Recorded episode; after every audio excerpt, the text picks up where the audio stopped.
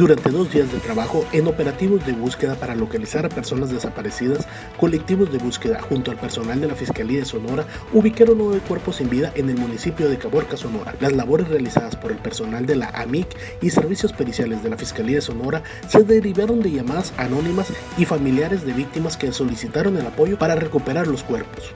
El presidente de la República, Andrés Manuel López Obrador, detalló durante su conferencia matutina de este viernes que pese al incremento de los contagios en la quinta ola de COVID-19 en México, todo el país se encuentra en verde en el semáforo epidemiológico. Además, refirió que no hay saturación en hospitales por coronavirus e insistió en el promedio diario de muertes por el virus es de apenas 12. Protección Civil Sonora dio a conocer una serie de recomendaciones para prevenir y reducir los accidentes de niños y niñas en casa durante estas vacaciones de verano. Juan González Alvarado, coordinador estatal de Protección Civil, recordó que el verano es una de las temporadas en la que las y los menores pasan más tiempo en el hogar, la mayoría de las ocasiones solos o a cargo de otros menores.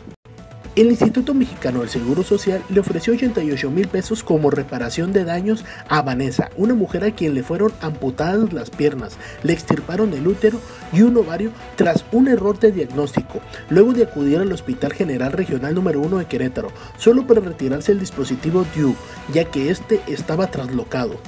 El gobierno municipal de Chihuahua adquirió dos carros tanques con capacidad de 16 mil litros, gracias al recurso extraordinario por parte del gobierno de Sonora a través del SECO.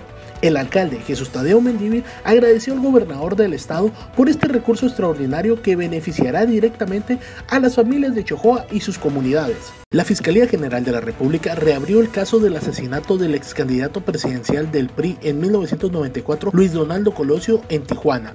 El organismo integró un equipo especial para investigar los hechos y retomar los procesos judiciales en contra de las personas vinculadas por el proceso. En abril, la FGR conformó este equipo con fiscales y elementos de la Policía Federal Ministerial y así dedicarse a la investigación exhaustiva de los hechos.